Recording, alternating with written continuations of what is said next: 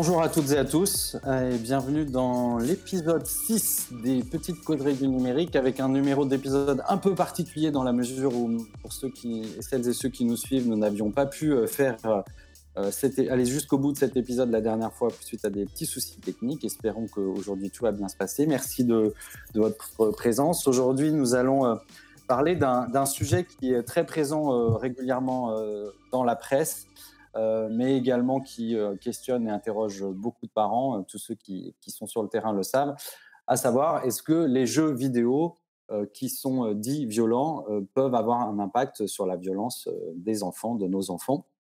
Et j'ai la chance aujourd'hui d'être accompagné pour, pour répondre à cette question pas si simple, d'être accompagné de Milan Hung, qui est donc psychologue. Bonjour Milan.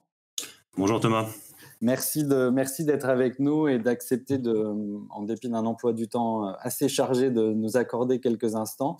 Euh, Milan, tu es psychologue clinicien et euh, notamment tu te dis aussi euh, sur ton site psychologue du jeu vidéo. Est-ce que tu peux nous juste nous, présenter un petit peu ton, travail avant de, de, rentrer dans le vif du sujet? Bien sûr. Donc, Milan, psychologue clinicien, psychothérapeute. Je reçois les enfants, les adolescents et notamment des familles, euh, et effectivement euh, spécialisé en tout cas sur les questions du numérique et du jeu vidéo, euh, voilà, auprès des, auprès des jeunes, donc enfants adolescents. J'avais commencé mes premières expériences en tant que psychologue à Paris, en CMPP, donc en centre médico-psychopédagogique, où là-bas, il était question de mettre en place des groupes de thérapie pour des jeunes, donc de 10-14 ans, autour du jeu vidéo. Donc, utiliser le jeu vidéo comme une médiation thérapeutique. Euh, aujourd'hui, je suis en cabinet libéral à Lyon et je reçois, comme je le disais, beaucoup de familles. Euh, alors, qui s'interrogent beaucoup sur la place euh, du jeu vidéo à la maison, dans la, famille, dans la configuration familiale, et puis aussi pour recevoir un peu les inquiétudes que ces familles ont vis-à-vis de cette, cette, utilisation du jeu vidéo qui peut être souvent incomprise et parfois même générer une certaine inquiétude pour ces familles-là. Et puis, au-delà de ça, euh, je reçois également d'autres adultes où on parle aussi de jeux vidéo. Mais là, c'est différent. On, se sert du jeu vidéo comme manière de parler de soi. Et puis, je continue toujours à, à proposer de la médiation thérapeutique par le jeu vidéo. Ok. Eh ben, merci beaucoup. En tout cas, euh, euh, un passionné d'avoir d'accepter en tout cas d'être parmi nous en tant que passionné de jeux vidéo et utilisateur. Je te remercie également d'être là de, cette, euh, de ces outils dans, ta, dans tes pratiques professionnelles. Euh, je vous propose de démarrer. Alors, vous avez euh, bien sûr la possibilité de nous poser vos questions via le chat. et je vous propose tout de suite de, rentrer dans le vif du sujet en posant une première question à, Milan, une question qui nous avait été adressée dans la boîte causerie at open-asso.org et qui consiste un petit peu à, euh, ça tombe bien, à dégrossir le, sujet, à savoir euh, que retrouve-t-on comme, euh, forme de violence dans, les jeux vidéo? Est-ce qu'on peut dire qu'il y a plusieurs, plusieurs formes de violence? Bon, tout d'abord, je pense qu'avant de parler de, des, formes de violence, il faut déjà qu'on puisse définir, qu'on se mette d'accord, qu'on définisse ensemble ce que c'est que la violence tout court. pour ça, je me suis dit qu'on pourrait s'accorder sur une définition commune que, j'ai piquée, que je n'ai pas inventée proposé par l'Organisation mondiale de la santé, dont l'idée étant l'utilisation intentionnelle euh, de, force, de la force physique, de menaces contre l'autre, euh, et qui euh, pourrait entraîner des risques ou des traumatismes ou simplement des dommages, alors psychologiques, physiques, voire plus graves. Ça, c'est la définition de la, violence qu'on peut retrouver assez facilement. Maintenant, si on parle des formes de violence, donc en tête euh, me vient la violence physique, la violence psychologique, et puis aussi également euh, les violences de groupe. dans les violences de groupe, je pense aux violences sociales, aux violences en entreprise, les violences environnementales, euh, les, les, violences familiales. L'idée étant que les, les, violences physiques sont ceux qui portent atteinte contre notre gré sur notre corps, les violences psychologiques étant ceux qui nous touchent sur le plan psychoaffectif et émotionnel, euh, je pense par exemple au harcèlement. Euh, et puis les violences de groupe, mais qui là, pour le coup, sont très dépendantes, en tout cas des différents milieux, donc ça dépend des groupes. Euh, maintenant. dans le jeu vidéo, justement. Voilà, exactement. Et les formes de violence dans le jeu vidéo. Alors, il y en a plusieurs, il y en a plein. Je pense que j'en citer quelques-unes. Je vais probablement en rater quelques autres, mais c'est pas bien grave. Mais d'abord, évidemment, ce qui nous vient en tête dans notre imaginaire commun, c'est les scènes de violence physique. Donc, ce sont les coups, les coups qu'un personnage peut donner à un autre. C'est les tirs, les batailles, le sang, qui sont visuellement manifestes, on les voit très clairement. Maintenant, on peut aussi retrouver des violences plutôt de l'ordre du verbal, euh, l'usage de langage fort, hein, les gros mots, les insultes, l'harcèlement, justement. Euh, maintenant, me venait également une autre, euh, me vient également une autre, autre type, un autre type de violence qui est tout ce qui est en lien avec la peur. donc, je pense aux jeux d'horreur, je pense aux jeux d'épouvante, et je pense aussi aux, à tous les jeux qui traitent des thèmes autour de l'occulte, de la folie, du traumatisme, euh, qui peuvent être violentes. Euh, ce sont des thèmes qui peuvent être violents euh, quand on ne s'y prépare pas ou quand justement on ne connaît pas bien et ça peut nous surprendre et, ça peut être ça peut être oui ça peut violenter si on si on ne sait pas dans quoi on rentre en fait. je pense aussi il y a certains jeux où on brise le quatrième mur, ça veut dire un jeu qui finit par interagir avec nous directement le joueur. Ça peut être un peu flippant, une fois de plus quand on s'y attend pas. Et enfin, c'est aussi les formes de violence euh, qui peuvent se retranscrire dans le comportement du joueur. Ça veut dire que lorsque le joueur est euh, finalement finit par avoir un comportement dit de, violence, hein, je sais pas, lancer la manette, hurler, rager, fracasser quelque chose, frapper, là aussi on rentre dans le cadre de la violence. Et donc en résumé, quand on dit que certains jeux violents, certains jeux vidéo sont violents, on a le droit de dire ça quand même, on peut le dire, on peut le penser aussi. On peut le penser. Maintenant, je crois aussi que si on revient un peu sur cette définition de la violence, peut-être qu'on peut se poser la question est-ce qu'on parle vraiment de violence ou est-ce qu'on parle d'expression d'agressivité?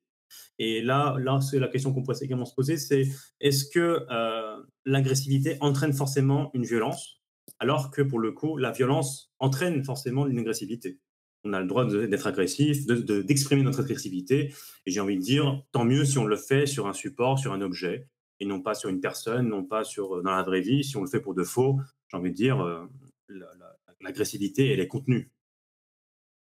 Mais oui, on peut parler, on peut, on peut parler, on peut avoir ce ressenti en tout cas que. Là, c'est pas un gros mot que de le dire. Euh, et, euh, et, justement, est-ce que, est que la recherche scientifique est, aidante là-dessus? Il y a eu beaucoup d'études à l'époque sur, sur l'impact de la violence dans les, dans, dans les films.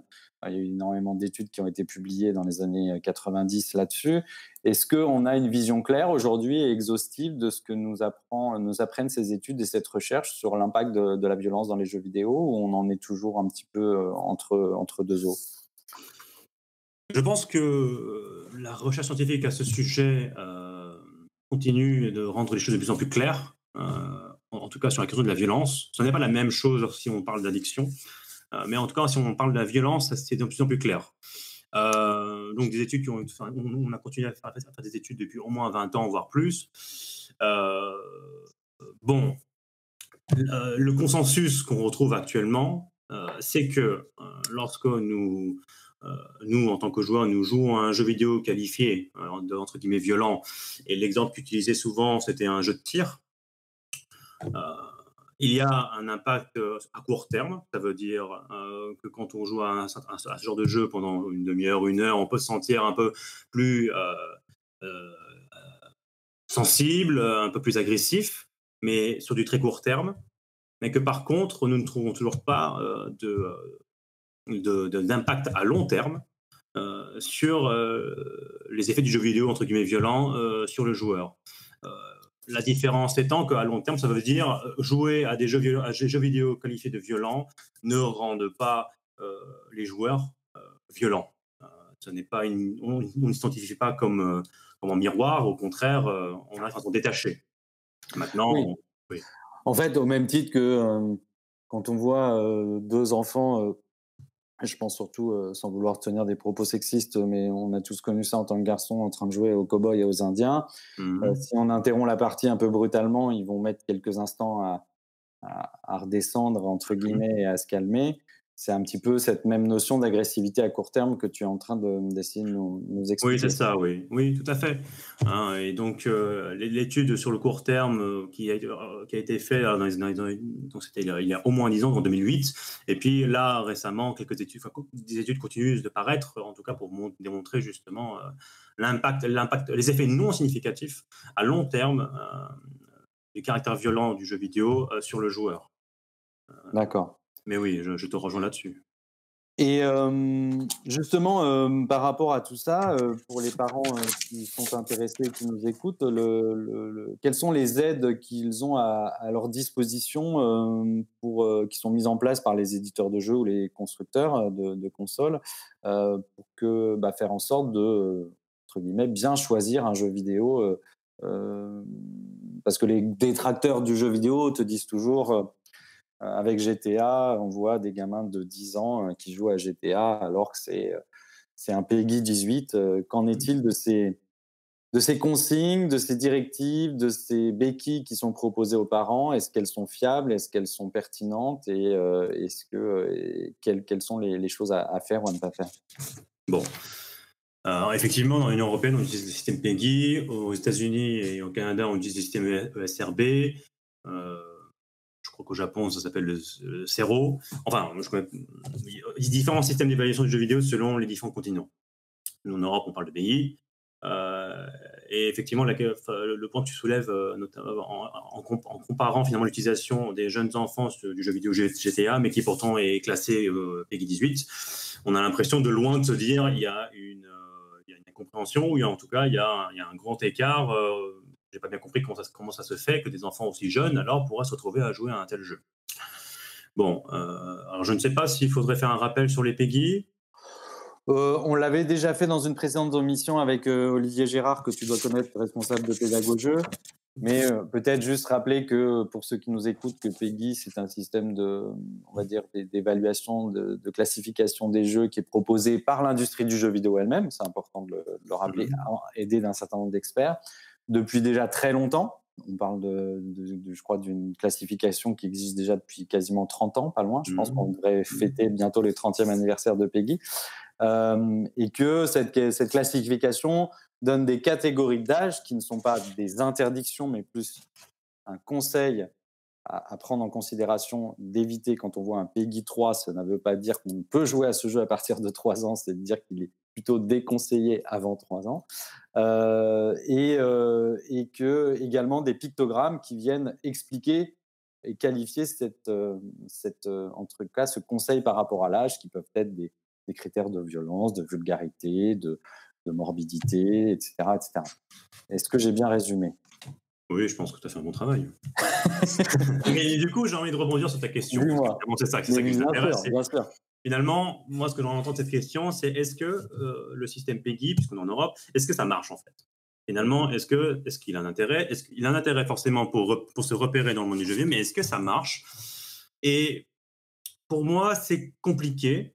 Euh, j'ai envie de dire que c'est d'autant plus compliqué quand on commence à arriver à l'âge de l'adolescence. Donc j'ai envie de penser que quand on commence à osciller à la puberté et, au début de la période de l'adolescence, euh, respecter strictement les, euh, recommandations PEGI euh, me paraît compliqué. J'aurais tendance à dire que le système PEGI peut parfois ne pas tenir compte du développement psychoaffectif du mineur qui, qui, va jouer aux jeux vidéo. Et on parle justement de GTA, je trouve que c'est un excellent exemple. je trouve qu'il est excellent cet exemple-là parce que sur le plan psychologique, l'adolescent, c'est une période de, mouvement, de changement, de remaniement, et à la fois sur le plan psychologique, mais aussi sur le plan corporel. L'adolescent, ce n'est plus un petit enfant, mais ce n'est pas non plus encore un adulte. Il oscille entre ces deux, tranches d'âge, ces deux tranches de vie. et en quelque sorte, l'adolescent qui traverse l'adolescence, c'est juste violent. son corps change, il ne peut pas contrôler et il se retrouve à, perdre beaucoup de contrôle et de maîtrise sur sa vie aussi, sur, sa vie et sur son corps. Il faut apprendre à être responsable, il faut apprendre à, se lier euh, avec d'autres adolescents de son âge, à se créer des groupes, à s'identifier à d'autres groupes sociaux. Et finalement, je trouve que la période de l'adolescence, où on, oscille entre l'agressivité, la perte de contrôle, euh, la, prise de connaissance euh, enfin, de la sexualité, puis question de confusion d'identité et aussi question de socialisation entre pairs IRS, j'ai envie de dire GTA 5, en fait, elle coche toutes les cases. Donc j'en ai même envie de dire, à l'adolescent de 12 ans qui joue à GTA 5, en fait, il se retrouve complètement dans, ce jeu, puisque voilà, ce jeu traite de toutes ces questions-là. Maintenant, euh, je ne suis pas plus en train de dire, euh, bon, bah, tous les enfants de 10 ans, allez-y, jouez tous à GTA 5. J'ai envie de dire, euh, GTA 5 peut aussi demander, par moment, ça dépend des modes de jeu, on en parlera peut-être plus tard, beaucoup, beaucoup, beaucoup de maturité et une certaine sensibilité.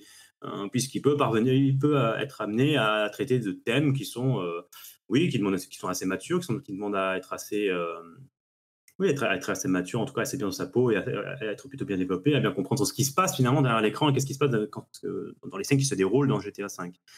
Euh, en gros, il euh, faut y aller doucement, quoi. faut y aller doucement. Euh, et il faut y aller doucement, surtout, je pense que quand on a des jeunes enfants ou adolescents qui se retrouvent sans accompagnement ou sans explication sur ce qui peut se dérouler sur l'écran. donc, moi, je trouve qu'il y a de la confusion parce que euh, refuser GTA V à un, adolescent, euh, j'ai envie de dire, c'est presque l'empêcher de, se développer, de gagner, une certaine, de gagner en maturité seul et de manière autonome. En même temps, autoriser à GTA V un jeune adolescent, eh bien, c'est aussi l'exposer à des thèmes ou à des sujets qu'il ne de ne pas comprendre ou de ne pas se saisir directement. Euh, en gros, j'ai envie de dire, ça dépend de l'ado. Mais dans tous les cas, je crois qu'on ne doit pas se tromper en accompagnant son ado. Euh, et dans le doute, dans le doute, on respecte le, le, classement PEGI, la signalétique PEGI, dans le doute. Mais maintenant, euh, je peux aussi comprendre que ça peut être un peu euh, strict, un peu sévère sur les différentes barrières. Donc en résumé, pour les parents qui nous regardent et qui nous écoutent, fiez-vous aussi à votre instinct, à votre connaissance de votre, de votre enfant, de votre adolescent. Euh, intéressez-vous aussi au jeu. Euh, je pense qu'aujourd'hui, euh, avant d'acheter un jeu vidéo, pouvoir trouver des informations sur Internet, c'est assez facile. on en a déjà parlé, il y a le site de Pédagogue, mais il n'y a pas que celui-là. On trouve aussi beaucoup de passionnés de jeux vidéo qui ont des chaînes sur YouTube et qui permettent éventuellement de se faire un avis en allant voir soi-même les images du jeu et, peut-être en fonction du degré de maturité de son enfant, dire oui ou non. mais intéressez-vous à, à, ce qui se passe dans l'écran. si j'essaie de, de résumer un petit peu.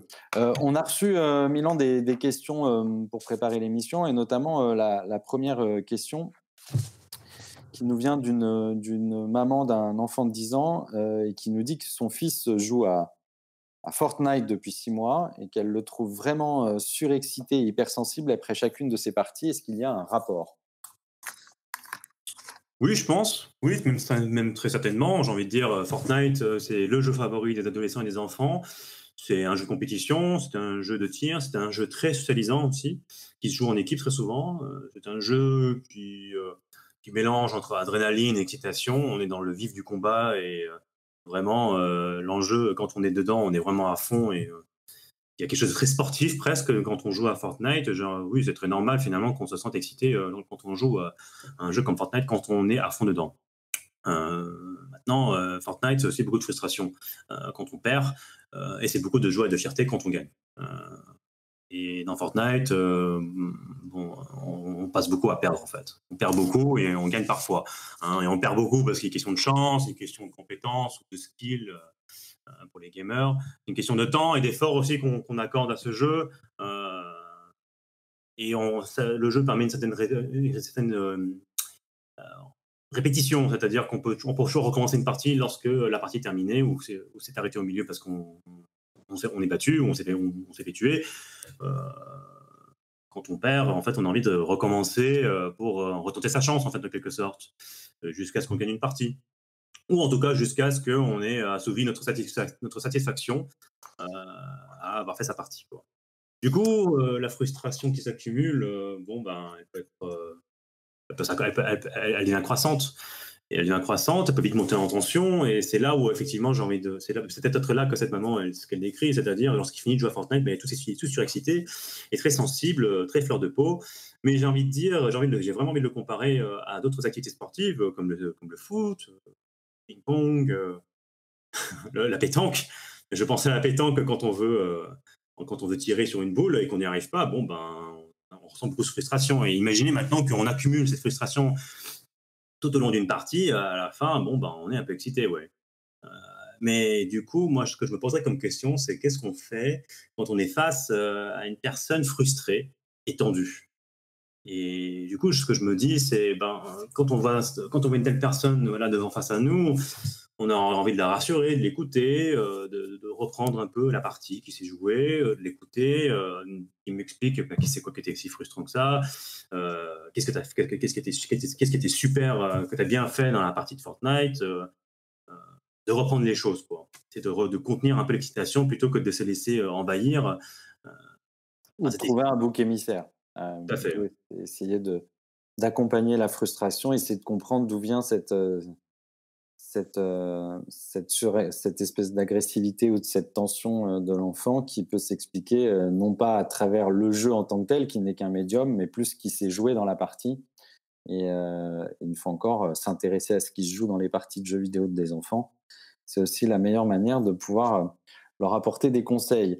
autre question qui nous a, qui nous a été posée et, et, qui bah là, on en, on en, a déjà parlé tout à l'heure, mais c'est vrai que c'est quand on parle des jeux vidéo et de violence dans les jeux vidéo, le nom de ce jeu revient souvent. d'une maman de deux garçons de, de, 11 et 15 ans dont l'aîné joue à GTA V depuis un an et elle ne parvient pas à empêcher le petit dernier de regarder son frère jouer. Or, elle se demande, comme elle trouve le jeu particulièrement violent, s'il y a des risques pour le petit dernier. Est-ce que c'est grave ou pas? Moi, j'ai envie de penser que ça dépend de comment est-ce que euh, l'aîné euh, partage euh, son jeu au cadet. Finalement, déjà, quel, mode de jeu est-ce que. Enfin, à quel mode de jeu est-ce que le, grand joue? Est-ce qu'il joue en mode histoire? Est-ce qu'il joue en mode multijoueur? Est-ce qu'il joue en mode jeu libre? Et je, parle des modes de jeu parce que, en fait, selon les modes, on ne fait pas la même chose. Et selon les modes, d'ailleurs, on n'est pas forcément confronté à des thèmes, au même thème, en fait. Et donc déjà, y a, déjà c'est très important de savoir de quel mode on parle. Euh, après, euh, peut-être que le cadet aussi est très, il est intéressé par ce qui, par, par, par, euh, ce qui peut paraître violent sur l'écran. Peut-être que ça parle de lui. Je, je, veux dire au, sens de la violence ou l'agressivité qu'on peut voir à, se manifester derrière l'écran, non pas dans quelque chose d'hypnotisant. Hein. C'est pas comme si on regardait quelque chose de violent, soudainement on est violent. C'est plutôt ah, il y a quelque chose de, effectivement, qui peut être vient devant moi et peut-être que ça me parle en fait. C'est quelque chose, il y a quelque chose qui me qui parle de moi et je sais pas encore quoi, donc je vais peut-être regarder un peu plus et peut-être pour le coup ça va calmer ma tension en fait. Et non pas au contraire, je vais pas absorber la violence que je vois, c'est plutôt je vais déposer en fait ma violence de, en moi dans l'écran. Et j'ai envie de dire, je pense qu'il y a des risques si le, petit frère était euh, montré des signes de dissociation. Euh, de, dissociation, ça veut dire euh, de ne pas savoir différencier entre ce qui est vrai et ce qui est faux, ne pas savoir différencier entre ce qui est réel et ce, qu'on imagine. Euh, et je suis quasi certain que ce n'est pas du tout le cas. voilà, les signes de dissociation, on les retrouve surtout dans les cas de, dans les cas de psychose. Donc, je ne pense vraiment pas qu'on est dans ce, dans, ce terrain-là. Quand, on parvient à différencier ces deux espaces entre ce qui se passe derrière l'écran et ce qui se passe dans la vraie vie, rien que ça, si vous voulez, il y a quelque chose de protecteur. Finalement, c'est comme si on regardait un film de James Bond, euh, un western, un mafia, où il y a aussi des scènes de violence, euh, qui peuvent être assez crues d'ailleurs, hein, mais pour autant, euh, pour autant, on n'aurait pas forcément la même réaction, alors que le, message passe dans par un même médium qui est l'écran. Alors, on est peut-être moins acteur quand on est film, donc je parle bien de témoin, on est témoin on n'est pas acteur, mais là, dans ce cas de figure, le petit frère est témoin je pense que ouais, le, risque euh, également, ce serait de ne pas reprendre, en fait, c'est-à-dire de laisser. Si, on, a un, doute euh, ou, une inquiétude à ce, à ce sujet-là, euh, peut-être le premier réflexe que j'aurais envie de transmettre aux spectateurs et à tous ceux qui nous écoutent, c'est que c'est de reprendre, c'est d'accompagner, c'est de, revenir sur, sur, ce qui peut-être vous, vous a inquiété ou ce qui a inquiété derrière le petit et d'en parler dialoguer, ouvrir le dialogue, surtout ne pas juger. on, prend tout ce qui, on prend tout ce qui vient. Et peut-être que peut-être qu'il a été violenté, auquel cas on en parle. Et, là, pour le coup, il y a quelque chose d'assez éducateur et pédagogique de reprendre finalement quelque chose qu'un jeune n'a pas compris ou, et, ou, sinon il vous dira également que justement ça lui a plu, ça lui a parlé. Bon. Ok, bah merci en tout cas c'est très précis. Euh, je propose, alors je rappelle pour ceux qui nous écoutent que vous avez le chat à votre disposition pour euh, pouvoir nous poser euh, vos questions. N'hésitez pas à en faire bon usage. on arrive, puisque le temps passe déjà, ça fait presque une demi-heure que nous sommes ensemble, à la question du jour. Question du jour qui, peut-être que je présuppose, mais en tout cas me semble venir de quelqu'un qui est plutôt pratiquant du jeu vidéo et qui nous dit que euh, il jouait lui-même, il est aujourd'hui papa, ce, monsieur d'enfant de 8 et 12 ans, et qui nous dit qu'il jouait beaucoup étant aux jeux vidéo, étant ado. Je crois du coup que tu te reconnais, euh, Milan, euh, en cette, en cette personne, puisque j'ai cru comprendre que tu étais toi-même issu d'une famille où le, jeu vidéo était très présent, et qu'en même temps, il regardait des, séries et des films dits violents, et qui, voilà, à sa connaissance, il n'a toujours tué personne, euh, donc il nous fait un petit peu d'humour, euh, et que euh, bah, il se pose la question. Donc je pense que c'est la réaction de quelqu'un qui pratique le jeu vidéo. Est-ce que ne sommes-nous pas en phase en fait d'une espèce de panique morale mmh. Est-ce qu'on n'en fait pas un peu trop autour des jeux vidéo? C'est en tout cas la question que, que nous adresse ce papa. Bon, je voudrais revenir sur l'expérience de ce papa. ça me fait associer à deux idées. Euh, la première, c'est euh, l'effet euh, un peu cathartique quand on joue à un jeu entre parenthèses vidéo, pas forcément jeu vidéo d'ailleurs, n'importe quel jeu. Quand on joue, on arrive à soulager un peu de soi, on met de soi dans le jeu, on n'est jamais indifférent quand on joue à un quelconque jeu. pour, le coup, je, je m'inquiéterais plus si on était complètement indifférent au jeu et qu'on n'y mettrait pas de soi.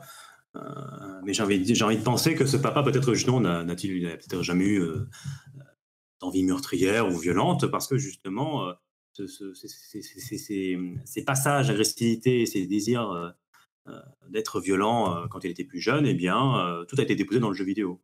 Tout a été, tout a été déposé dedans. le jeu vidéo, c'est quand même, pour grossir les choses, un objet quasi indestructible où, euh, ce qu'on joue dedans, ben, bien, ça n'a aucune répercussion dans la réalité. Euh, alors, euh, ça peut peut-être qu'on peut noter des répercussions dans le comportement, mais on ne parle pas du contenu en soi. Puis le deuxième point qui me venait, c'était, je pensais à la panique satanique dans les années 80 aux États-Unis par rapport au jeu de rôle. Et alors, en, Europe, en France, je ne pense pas, je pense pas du tout qu'il y a eu, qu'on a connu ça. Dans les années 80, beaucoup de familles et de parents s'inquiétaient euh, sur la pratique des jeux de rôle, donc euh, Donjons et Dragons euh, et l'Appel de Cthulhu. Voilà, dont le but est assez simple, enfin simple. Alors, c'est un jeu narratif, co-narratif, on crée ensemble une histoire, et c'est un jeu qui se joue en groupe, où il y a un maître de jeu qui raconte l'histoire et qui mène ses joueurs vers une aventure, vers des donjons, vers des quêtes, etc., vers des trésors, et puis des joueurs qui chacun voilà créent une fiche de personnage avec différentes classes, différentes fonctions, spécialités, personnalités, etc. Et dans les années 80, on s'inquiétait que parce que ce jeu se passe dans un dans, un contexte médiéval et fantastique, où on va vaincre des dragons, des gobelins, des orques, on va, faire, pratiquer de la magie, de la magie du feu, de la glace, qu'on veut. Il y a des religions aussi, tout ça de manière très fictive. Euh, on s'inquiétait qu'en jouant à ce jeu-là, eh bien, on allait devenir satanique parce qu'on parlait d'occulte, on parlait de magie, et que ça allait ça, perturbait extrêmement euh, les communautés religieuses, notamment chrétiennes aux États-Unis. Donc on se demandait, ben, à, jouer un jeu de rôle sur table où en fait, on n'est même pas sur les écrans, hein, on parle de papier, de crayon, de un papier, de papier et de, dés euh, qu'on lance pour savoir si on réussit une action ou non. Euh, bien, ça provoquait déjà une certaine violence chez ces joueurs. Euh, il s'avère que, et là, ça me permet de rebondir simplement sur la question de la catharsis, hein, c'est-à-dire au contraire, en fait, c'était juste excellent de pouvoir trouver un, espace et un, médium, un objet euh, partagé où on peut s'inventer euh, des histoires, où on peut s'inventer euh, des, des vies, en fait. Enfin, des vies. Non, peut-être pas des vies, c'est peut-être un peu fort, mais en tout cas des histoires, des personnages. On fait, on, fait comme, on fait semblant, en fait. Et le jeu contient en fait ce faire semblant. Il dépassera pas la réalité. Et puis d'ailleurs, dans, dans, la question du jeu de rôle euh, sur table, euh, bon, c'est très difficile que ça déborde dans, la, réalité, puisque euh, bon, bah, en réalité, on n'est pas magicien, on n'est pas prêtre, on n'est pas voleur, on n'est pas guerrier, il n'y a pas de dragon. Ça, c'était plutôt mon introduction. Après, il y a la question est-ce qu'on n'en fait pas un peu trop sur les jeux vidéo? Et moi, j'aime bien cette question. J'aime bien cette question et j'aime bien cette question parce que j'ai envie de répondre oui et non. J'ai envie de dire non parce que l'inquiétude est vraiment là. Il y a une, il y a une vraie inquiétude euh, de la part de beaucoup de familles, mais aussi euh, d'autres adultes, enfin de beaucoup de, gens, de personnes. Euh, et j'ai envie de dire, on est d'autant plus inquiet quand on est face à quelque chose d'inconnu. Là, on parle du jeu vidéo qui s'est démocratisé durant cette, surtout depuis cette décennie-là. Euh, une pratique qui existe depuis, les années fin 80, début 90, mais quand je dis démocratiser, c'est euh, partir des années 2010, vraiment, euh, c'était l'arrivée des smartphones, l'arrivée des jeux mobiles, où là, vraiment, tout le monde a pu faire connaissance avec le jeu vidéo sur son portable. Mais cette panique, excuse-moi, cette panique, est-ce qu'elle est vraiment... ne serait-elle pas un petit peu contradictoire? Parce qu'on sait qu'en France, l'âge du joueur moyen, il est plus au-dessus de 40 ans contrairement aux idées reçues. Mmh Donc, euh, c'est-à-dire que les joueurs euh, qui jouent en moyenne en France sont plutôt des gens entre guillemets âgés. Euh, et qu'est-ce que ça qu'est-ce que ça renvoie du coup? Ça veut dire que quand on est soi-même joueur et qu'on se retrouve dans une situation d'être parent, on voit plus les choses de la même manière, ou et du coup on pourrait se retrouver en situation de ne pas forcément être en mesure d'accompagner ou d'évaluer un jeu pour ses propres enfants, ou qu'est-ce que qu'est-ce que ça renvoie euh, du coup cette mmh espèce de contradiction? Enfin, En tout cas, c'est une question qui est bien en, en mmh. Mais justement, en fait, c'est là où le, où le est-ce qu'on en fait trop? Et donc je disais oui et non. Je parlais, j'ai commencé par le nombre parce que c'était plus court, mais parce que aussi je, trouve que c'est nécessaire de reconnaître en fait comme cette inquiétude qui peut venir de la part de ces familles-là, euh, notamment. Euh, mais oui aussi, on en fait trop. Mais en fait, oui et non parce que l'inquiétude surtout qui vient face à l'objet inconnu, moi je trouve que ce qui en ressort beaucoup, euh, finalement, c'est parce que nous n'avons pas de certitude absolue et euh, inébranlable, euh, si tu veux, sur les effets du jeu vidéo. Et j'aimerais même envie de dire, même si on en avait, même si on avait toutes les études du monde qui prouvaient à quel point les jeux vidéo, les jeux vidéo n'auraient aucun effet négatif, je pense que même dans ce, dans ce scénario-là, il y aurait quand même des inquiétudes. finalement, quand on parle de jeux vidéo, on parle beaucoup de soi. Il y a ce que l'enfant perçoit du jeu vidéo, il y a ce que le parent perçoit du jeu vidéo, et puis il y a aussi ce que la société pense du jeu vidéo. Et je trouve qu'on parle beaucoup de... Dans cette question-là, est-ce qu'on n'en fait pas un peu trop sur les jeux vidéo? Moi, je trouve que ce qui en ressort le plus, c'est la, question de la culpabilité. et qu'on on est surtout en train de parler de culpabilité entre des parents et de la famille, surtout. On peut aussi parler de la culpabilité des enfants, c'est-à-dire les enfants à qui on rend coupable, vous êtes coupable de jouer à autant, ou vous vous intéressez autant aux jeux vidéo. la mais j'ai, quand même envie de revenir sur les parents, cette pression qu'on, dépose en fait chez eux. c'est ces parents qui doivent assurer sur tous les fronts, et là on leur demande, alors implicitement, presque, eh bien, d'assurer entre guillemets, ce contrôle, cette maîtrise qu'il faudrait avoir euh, sur cet objet, ce médium, le jeu vidéo, dont on n'est pas certain. Et, ça, j'ai envie de leur envoyer un exemple assez simple qui est euh, cet exemple où finalement tout le monde a un avis euh, sur la pratique du jeu vidéo. Tout le monde a un commentaire à faire sur la parentalité des familles et des, parents, tout simplement, hein, que ce soit le médecin, le pédiatre, l'enseignant, la nounou, les amis, la famille proche, la famille lointaine, les réseaux sociaux. Enfin, tout le monde a un avis et tout le monde va se mettre, si vous voulez, si tu veux, à, tout sur le dos des parents et eux, en fait, ils se retrouvent à ne pas savoir, être, à ne pas être tranquille, à être angoissé, à se demander finalement si c'est très, est-ce que c'est bon ou c'est mauvais de laisser son enfant ou son adolescent autonome face aux jeux vidéo. Euh, ils doivent assurer sur le plan d'éducation numérique, ils doivent assurer sur le plan d'éducation à la maison, ils doivent assurer euh, également sur le plan de la communication avec leurs enfants. Euh, je trouve que en fait, ça fait énormément sur le dos des parents. Qui, alors, il existe toutes sortes de parents, évidemment. je pense qu'il existe des, parents qui simplement sont très curieux de la question, mais d'autres qui pour le coup sont un peu perdus et cherchent vraiment des réponses ou des guides ou des recommandations presque. je pense, je fais l'association aux recommandations pédiatriques, hein, on, suit, on suit la recommandation et puis comme ça on ne se trompe pas. Même si au fond, je crois que ça, il est question de sensibilité en tant que parent. Qu'est-ce que nous on ressent? Par rapport aux jeux vidéo Qu'est-ce que ça, nous fait vivre en fait nous quand je vois mon enfant jouer aux jeux vidéo et qu'est-ce que ça me fait vivre quand moi je joue aux jeux vidéo et je mentionne un exemple qui revient souvent, que j'entends de la part de, familles que je reçois, eh bien c'est justement le rejet, le refus de jouer aux jeux vidéo. Il y a quelque chose qui dérange, ça me bloque, je ne peux pas. J'ai pas envie, je peux pas, j'ai pas envie de jouer avec mon enfant. Mais, mais, est-ce qu'il y a besoin de, de, jouer aux jeux vidéo et de connaître les jeux vidéo pour être capable d'accompagner son enfant en fait? Je pense que justement cette pression implicite fait que en tant que parent, on aurait envie de se dire euh, il faudrait connaître de, long et en large en fait. Il faudrait qu'on connaisse de long et en large. Et ça me paraît totalement impossible. Il y a un écart générationnel, un écart culturel. Euh, qui, se creuse entre moi, le parent, hein. Je me mets à, la place des parents euh, et mon enfant, euh, comment, comment suis-je capable de, ramener cette distance-là et de faire en sorte qu'on soit sur le même front Et j'en ai même envie de dire, est-ce que, que mon enfant a envie d'ailleurs que j'empiète euh, sur le terrain de mon enfant? D'ailleurs, pour le coup, c'est son espace. Pour le coup, si je considère et s'il considère que la pratique est totalement sous contrôle, et qu'il n'y aurait pas beaucoup d'inquiétude à se faire à ce niveau-là, euh, finalement, pourquoi pas laisser libre cours à cette pratique euh, qui peut être euh, d'ailleurs lors de la passion. Hein, une fois de plus, je le ramène au sport, je le ramène au sport, je le ramène à la lecture, je, je le ramène à l'art.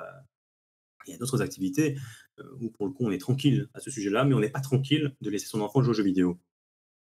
C'est un objet coupable, en fait, pardon, un objet culpabilisant, on dirait. On dirait, en effet, souvent en tout cas. Euh, très bien. en tout cas, merci pour, euh, pour, ces, euh, pour ces précisions et cette explication. on arrive à la dernière partie de l'émission et comme toujours, j'avais envie de, de, de, de, faire preuve un peu d'empathie par rapport à ceux qui nous écoutent et nous regardent.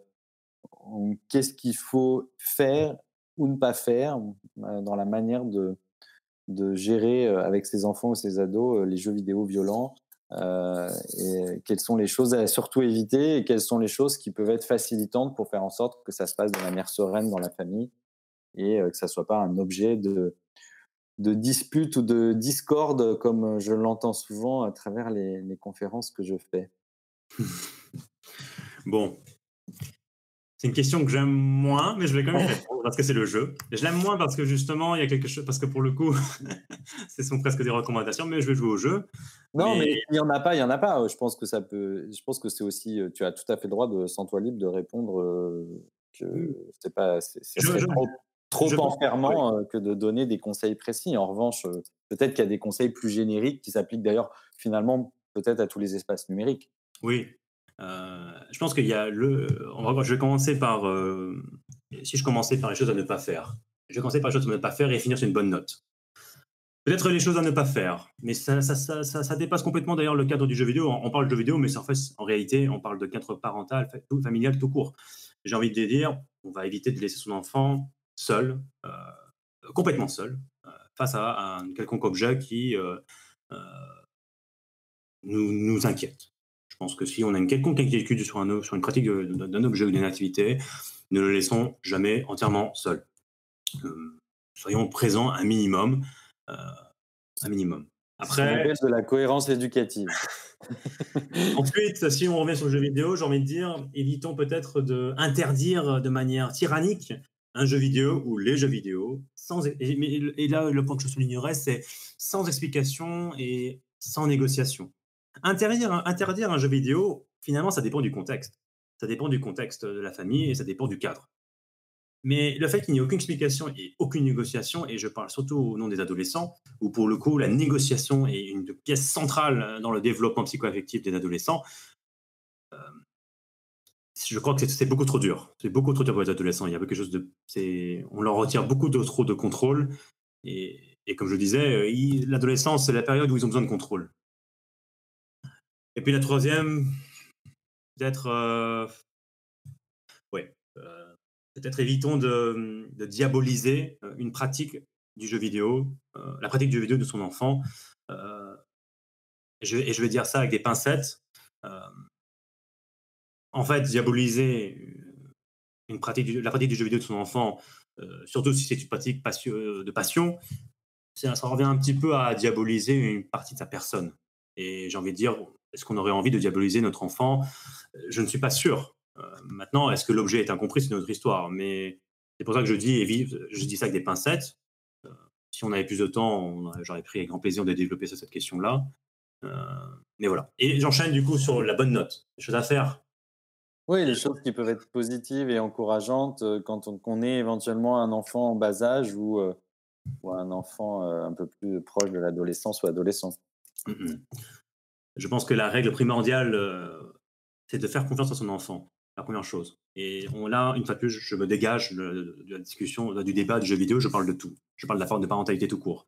Faire confiance, à son enfant, permettre en fait d'ouvrir le dialogue. Ne fermons pas le dialogue, ouvrons le dialogue justement et soyons, soyons en, position d'écouter ce qui vient notre enfant et vice versa.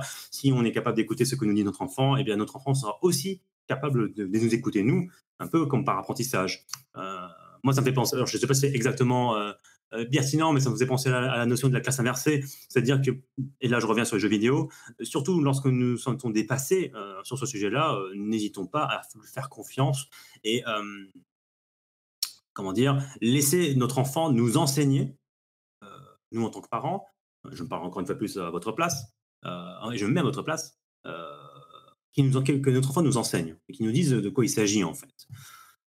Peut-être la, première. La deuxième, si, on, si, on, si je veux parler de la violence du jeu vidéo, ce serait de réagir de manière adaptée à ce qui peut paraître violent. Ne pas laisser libre cours à la violence quand quelque chose de violent qui apparaît sur l'écran, eh bien, on réagit euh, de manière adaptée.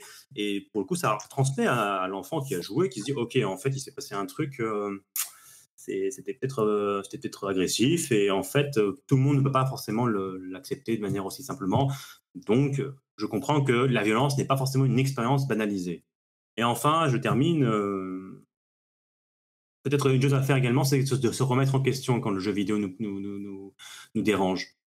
Hein, de ne pas hésiter à prendre du recul au maximum, de s'interroger là-dessus, de se demander finalement qu'est-ce qui nous dérange dans la pratique du jeu vidéo, qu'est-ce qui nous bloque, qu'est-ce qui fait que même de manière rationnelle, il n'y aurait aucune raison eh d'être en opposition du jeu vidéo, mais que quelque chose au fond de moi me, bloque. Et je crois que la meilleure ressource, euh, surtout pour les parents, euh, que de faire face à, de l'inconnu, c'est de, de, revenir vers soi, de puiser sur notre expérience personnelle et rien que ça, ce serait un, excellent point de départ. Eh bien, merci beaucoup euh, pour ces propos euh, très clairs, Milan. Euh, J'espère que j'ai pas été trop long ni trop flou. Cette note positive, faire confiance, faire confiance à, son enfant quand il nous parle des jeux vidéo et quand on n'a pas soi-même la, la, connaissance, ne pas hésiter à questionner son enfant et, et écouter ce qu'il a à nous dire. mesurer ses réactions et réagir de manière adaptée euh, par rapport aux éventuels a priori qu'on pourrait avoir et également euh, quand on sent qu'on a des points de blocage, essayer de s'interroger sur pourquoi ces points de blocage, pourquoi cette appréhension, pourquoi cette inquiétude, avant d'aller forcément la chercher à la faire porter au, médium ou à son enfant. Je pense que ce sont euh, des conseils en, lesquels, je l'espère, tout le monde pourra se, reconnaître. Merci infiniment du temps que tu nous as consacré. Merci à toutes celles et à tous ceux qui nous ont suivis aujourd'hui. Vous pouvez retrouver euh, des sites ressources qui viennent de vous être proposés par Fanny euh, sur le, chat. Euh, n'hésitez pas à les consulter. On a également mis ton site, Milan, sur lequel il y a pas mal d'articles de fond qui sont très intéressants. nous, on se retrouve exceptionnellement jeudi, jeudi à 18h euh, nouvel horaire pour cette petite causerie du numérique où nous parlerons des fake news et des théories du complot avec un médiateur numérique et une journaliste. Euh, merci infiniment de nous avoir suivis. Je crois que les ateliers, évidemment, Google continuent cet après-midi, donc restez connectés. Milan, merci beaucoup. À très bientôt. Bonne continuation et excellente fin de journée à toutes et à tous. Merci.